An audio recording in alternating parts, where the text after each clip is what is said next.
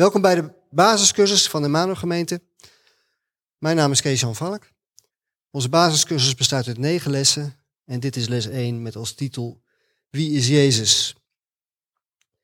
Nou, heel veel mensen die uh, hebben wel zoiets van, uh, ja, er moet toch meer zijn in het leven dan alleen uh, huisje, boompje, beestje. Nou, als je zo iemand bent, dan, dan is dit de goede cursus voor jou. En als kind dan denk je wel eens van, ja, als ik straks, uh, hè, of als ik later groot ben, hè, dan mag ik alles zelf uh, beslissen. Dat zie je helemaal naar uit. Dan, uh, dan wordt het geweldig. Hè? En als je op school zit, dan denk je, als ik straks klaar ben met school, dan, ja, dan kan ik lekker doen wat ik zelf wil. En als je ja, hè, een jong volwassene bent, dan denk je, oh, als ik straks een partner heb, dan, dan word ik helemaal gelukkig. Maar telkens, als je zeg maar van die ene fase naar de andere fase gaat, dan ontdek je eigenlijk heel vaak van ja, dat is het toch ook niet helemaal. En ja, in Japan heb je zeg maar een, een soort gezegde. Dat zeggen Japanners wel die hebben, Japanners hebben twee magen. Dat is een gewone maag, maar ze hebben ook een rijstmaag. En um, die gewone maag is voor normaal eten en die andere is zeg maar voor, uh, voor rijst. Want als je geen rijst gegeten hebt in Japan, en dat geldt misschien ook wel voor de Indische mensen in onze kerk. Als je geen rijst hebt gegeten, dan ben je niet echt verzadigd. Dus, uh, en je merkt gewoon, hè, mensen die willen een, willen een verzadiging in hun leven. Ze willen gewoon voldoening krijgen. En heel veel mensen proberen hun leven te vullen, eigenlijk met van alles. Soms letterlijk met eten. Hè, meestal met uh, ja, andere dingen, allerlei activiteiten. Hè, dat is allemaal niet verkeerd, maar hè, sport, uitgaan, uh, nou, bij sommige mensen helaas uh, ook uh, drinken of drugs of zo natuurlijk. Maar hoe ze, hoeveel je jezelf daar ook mee vult, het blijft als het ware, die tweede maag blijft over, die rijstmaag die ook gevuld moet worden. Anders, ja, dan heb je niet, dan heb je niet die voldoening. En ik geloof dat ieder mens dat eigenlijk heeft. En dat noemen wij eigenlijk een geestelijke honger die ieder mens heeft. En waar je dus, ja, die honger wil je graag stillen. En daarom is het zo interessant dat Jezus zegt, ik ben het brood des levens. Met andere woorden zegt hij van, nou, die honger die overblijft in jou, ik ben degene die dat kan vullen. En heel veel mensen zoeken ook antwoorden op vragen van wie ben ik, waar kom ik vandaan, wat is de betekenis van mijn leven. En eigenlijk alleen Jezus kan die vragen beantwoorden. En nou, je hebt het misschien gezien, hè? ik heb een bril. En uh, nou, ja, een aantal hebben hier een bril. Maar voordat je een bril hebt, dan denk je eigenlijk nooit dat je een bril nodig hebt. Ik, ja, ik heb geen bril nodig, joh. Maar als je hem dan hebt, dan kan je in één keer alles. Dan, oh, ja, nu zie ik alles. Dus pas als je die bril hebt, dan, zie, dan, hè, dan ontdek je eigenlijk wat je niet zag. En dat maakt een enorm verschil. En ik geloof dat is ook precies, Jezus maakt dat verschil. Jezus is eigenlijk de bril door wie wij God kunnen zien.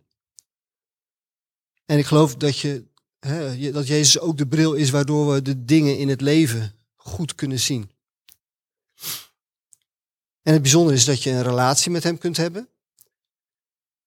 maar dan vraag je misschien af, nou, wie is, wie is dan deze Jezus? Nou, dan komen we bij les 1. Wie is Jezus. Wie is Jezus? Nou, dat is niet deze man op het plaatje, dat is een acteur. Jim Caviezel heet hij. En um, ja, wat sommige mensen wel eens afvragen, ja, maar heeft Jezus wel echt geleefd? is, dat, is hij wel, is het een echt iemand? Heeft hij echt geleefd? Ja, hij heeft echt geleefd. Dat is een historisch feit. Dat uh, zijn verschillende bronnen, zeg maar, waarin, uh, waarin wij uh, dat kunnen ja, teruglezen. Dat zijn natuurlijk de Bijbel. Hè, je zou kunnen zeggen de christelijke geschriften. Maar je hebt ook niet-christelijke geschriften waarin je ook terug kunt lezen, zeg maar, over hem. Er zijn verschillende historici uit die tijd die over hem hebben geschreven. Flavius Josephus, ik heb een boek van hem bij me. Dat is een geschiedenisschrijver. En uh, hij, heeft, uh, dus, uh, hij noemt dus ook Jezus bij dat gele blaadje, noemt hij Jezus in, gewoon in zijn verslag. Dat is gewoon leuk. Dus er zijn meerdere bronnen je hebt Tacitus, dat was een uh, Romeins geschiedschrijver. Een consul volgens mij. Heb ik hier een, ook een uittrekseltje van, als je dat wil lezen. Publius Cornelius Tacitus. En dat zijn dus andere bronnen waarin Jezus ook wordt genoemd. Dus het is gewoon een historisch feit. Jezus heeft bestaan. Daar hoeven we niet over te twijfelen. Jezus wordt ook in de Koran genoemd. Hij wordt wel, zijn naam is daar Isa. Die wordt wel 25 keer genoemd in de Bijbel, of in de Koran. En er wordt ook, ja, hij wordt echt eigenlijk heel uh, eervol beschreven ook in de Koran. Dus is heel interessant. Dus er zijn verschillende bronnen. Nou, dan is de volgende vraag, ja, maar is die informatie eigenlijk wel betrouwbaar?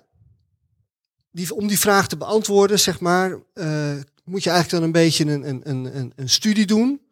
En dan vergelijken we zeg maar de, de bronnen die we hebben van nieuwtestamentische geschriften met andere geschriften die wij hebben gevonden. En ik heb hier bijvoorbeeld uh, ja, van Herodotus, dat is een Griekse uh, geschiedkundige of historicus. Hij, hij wordt wel de vader van, van de geschiedschrijving genoemd. Nou, hij heeft dus dingen geschreven. Er staan er nog een paar bij. Hier heb je die Tacitus weer. Um, dat zijn allemaal werken die wij gebruiken voor de geschiedenislessen op school. Wij geloven wat die mensen hebben geschreven, dat dat inderdaad is zoals het toen was in de Griekse en in de uh, Romeinse tijd. Nou, als je dan ziet, zeg maar, wanneer die boeken zijn ontstaan en de periode tot het, zeg maar, het eerste geschrift dat we hebben ze hebben gevonden, er zit een enorme tijd tussen. Dus hè, dan zou je kunnen zeggen, nou ja, dan, dan is er een hele lange tijd geweest waarin eventueel de inhoud had kunnen veranderen. Want dat zeggen mensen toch wel eens van ja, er wordt oververteld en oververteld en oververteld. En dan verandert de informatie. Nou, daarvan zijn dan nog maar acht exemplaren, originele exemplaren gevonden. Nou, als je dat dan vergelijkt met de Nieuw-Testamentische geschriften, nou, ten eerste is die tijd ertussen dus heel kort. En er zijn echt talloze geschriften gevonden. Dus als je ziet in die verhouding, zeg maar, dan hebben we op basis van gewoon onderzoek naar geschriften, heb je een enorme grote zekerheid dat wat er is geschreven, wat er is opgeschreven in de Bijbelse geschriften, dat dat enorm betrouwbaar is. Dus we hoeven er niet over te twijfelen dat wat in de Bijbel staat, dat dat zo is gebeurd. Nou, dan kan je zeggen van ja, maar ik vind het moeilijk te begrijpen of ik geloof het bijna niet. Nou, dat kan natuurlijk, maar dat wil niet zeggen dat het niet zo is. Kijk, als er in de krant bijvoorbeeld staat van in de nacht van oud opnieuw is de school afgebrand, dan kan je zoiets hebben van, nou nee, dat geloof ik niet. En ja, hoe kan dat dan gebeuren? Dat begrijp ik helemaal, daar begrijp ik helemaal niks van. Maar dat wil niet zeggen dat het niet is gebeurd. En zo is het ook zeg maar met bijbelse dingen. Je kunt, je, misschien, je kunt het misschien niet begrijpen, je kunt het misschien niet geloven, maar op basis van zeg maar, de bewijslast die er is aan, aan, aan, aan documentatie, mag je er gewoon van uitgaan dat wat er is opgeschreven, dat het gewoon heel betrouwbaar is. Dus Jezus heeft geleefd, hij is een historisch feit en we mogen ervan uitgaan dat wat er is geschreven, dat dat ook correct is. Nou, als we dan eens gaan kijken naar, naar die Jezus, dan kun je, kunnen we lezen zeg maar, uit een aantal Bijbelteksten, kun je ook in het cursusboek terugvinden, dat hij heel nadrukkelijk ook een mens was. Hij wordt, er wordt gesproken dat hij een menselijk lichaam had, dat hij soms moe was, dat hij honger had. Uh, hij was soms verdrietig, hij had menselijke emoties. Hij was soms boos. Hij had ook menselijke ervaringen. Hij werd verleid. Hij moest dingen leren. Hij heeft gewerkt. Dus hij, moest gehoorzaamheid leren. Hij was gehoorzaam aan zijn ouders. Dus hij heeft, hij heeft zeg maar alle menselijke ervaringen die, die wij allemaal hebben, heeft hij ook meegemaakt. Hij was echt mens. De vraag is misschien meer, was hij ook meer dan een mens? Was hij meer dan een groot leraar?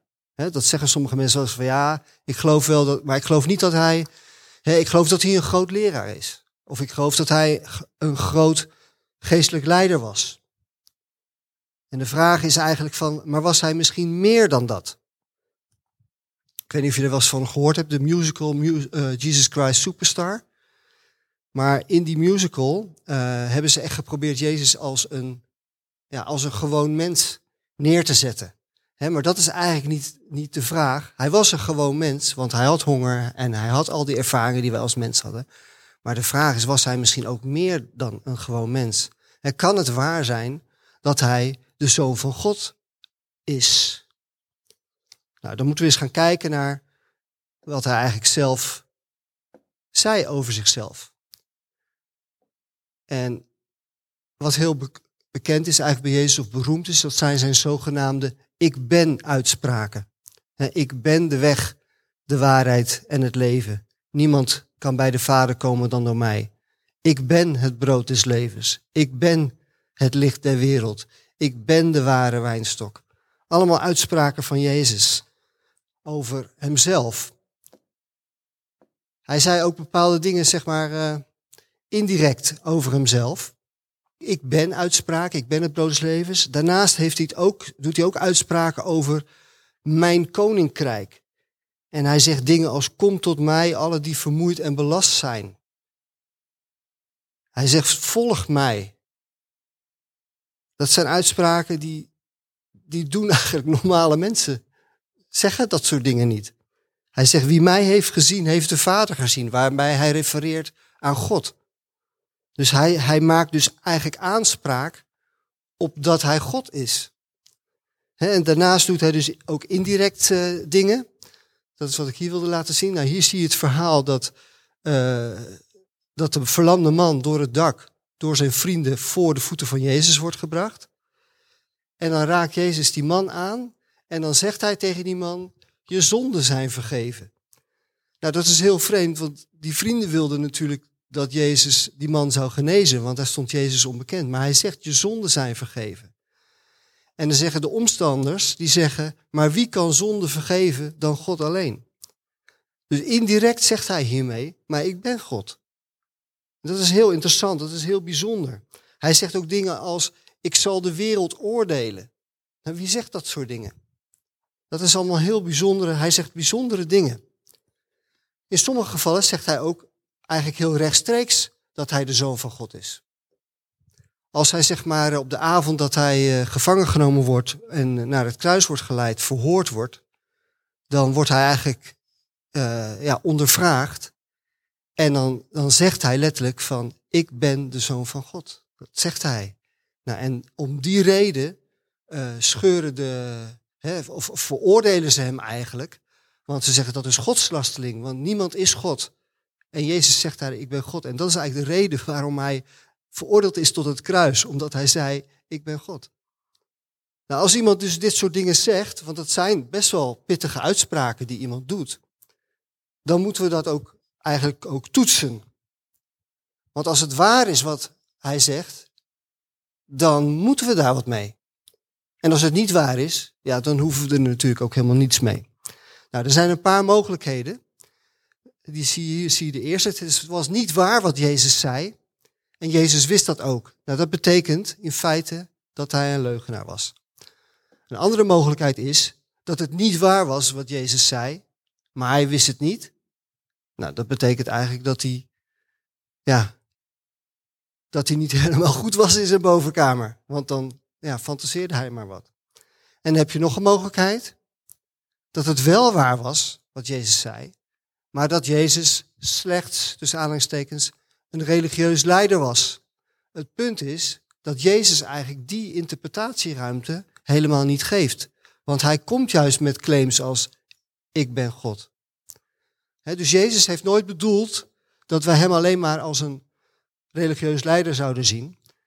Dus dan blijft er eigenlijk maar één mogelijkheid over, dat wat Jezus zei over zichzelf, dat het waar is.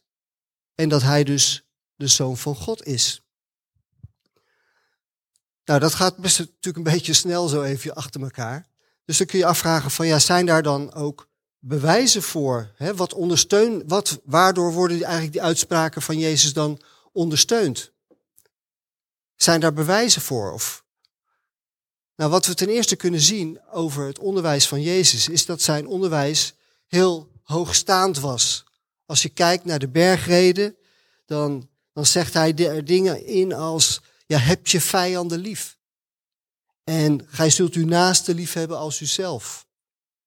Of gelijk gij wilt dat de mensen u doen, doet gij hun evenzo. Dat is een onderwijs, dat is, dat is zeer hoogstaand. Dat wordt allemaal zo gezien door, door mensen die, die dit soort geschriften onderzoeken. Wat ook heel interessant is, is dat zijn werken zijn niet te ontkennen. Nou, ik had het net natuurlijk al even over dat wij mogen, vanuit mogen gaan dat wat er is geschreven, dat dat heel betrouwbaar is. En dat het, hoewel je het misschien niet begrijpt of misschien niet gelooft, dat dat niet wil zeggen dat het niet is gebeurd.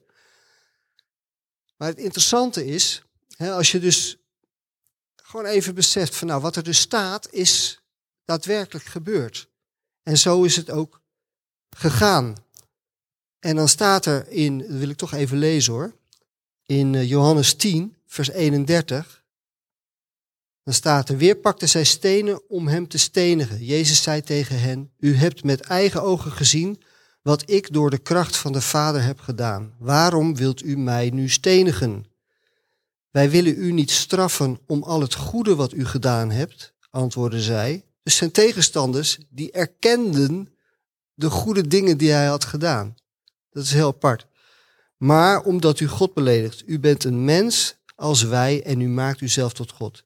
Jezus zei, staat er niet geschreven, ik zeg u dat u goden bent en als God het zegt, is het zo. Dat ik God beledig door te stellen dat ik zijn zoon ben, ik heb nog wel door de Vader uitgekozen naar de wereld gestuurd.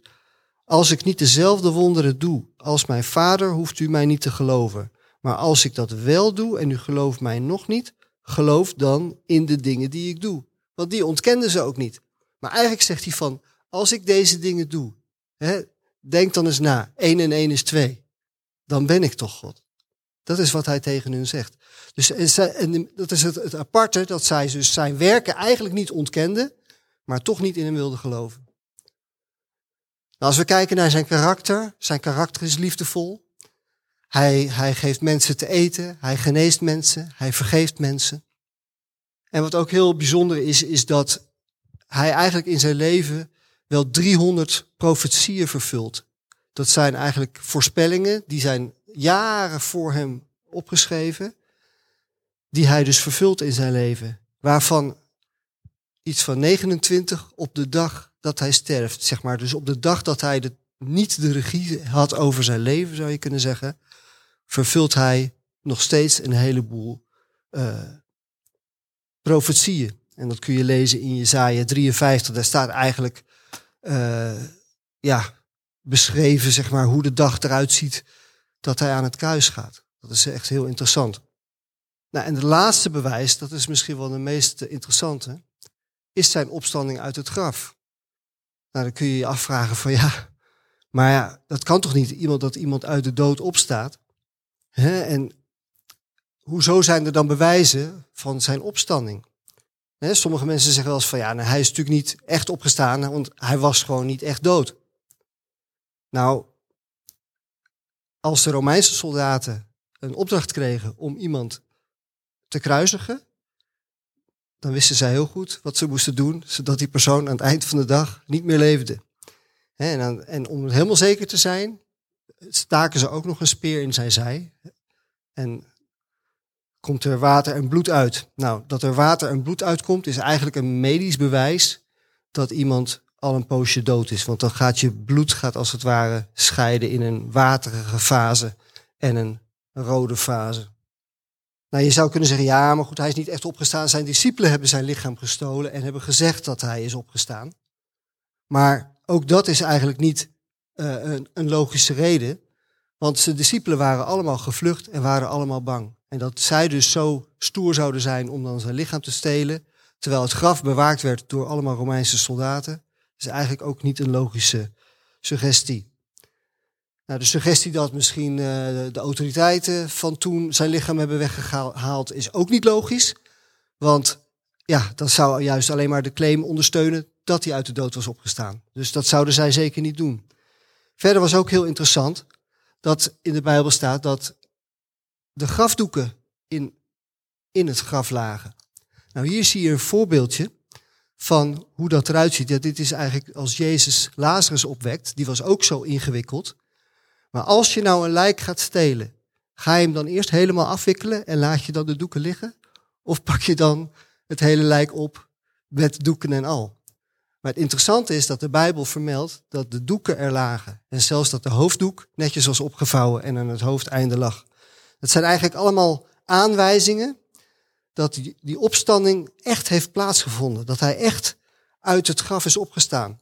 Je kunt dat ook eigenlijk afleiden uit het effect wat het teweeg heeft gebracht.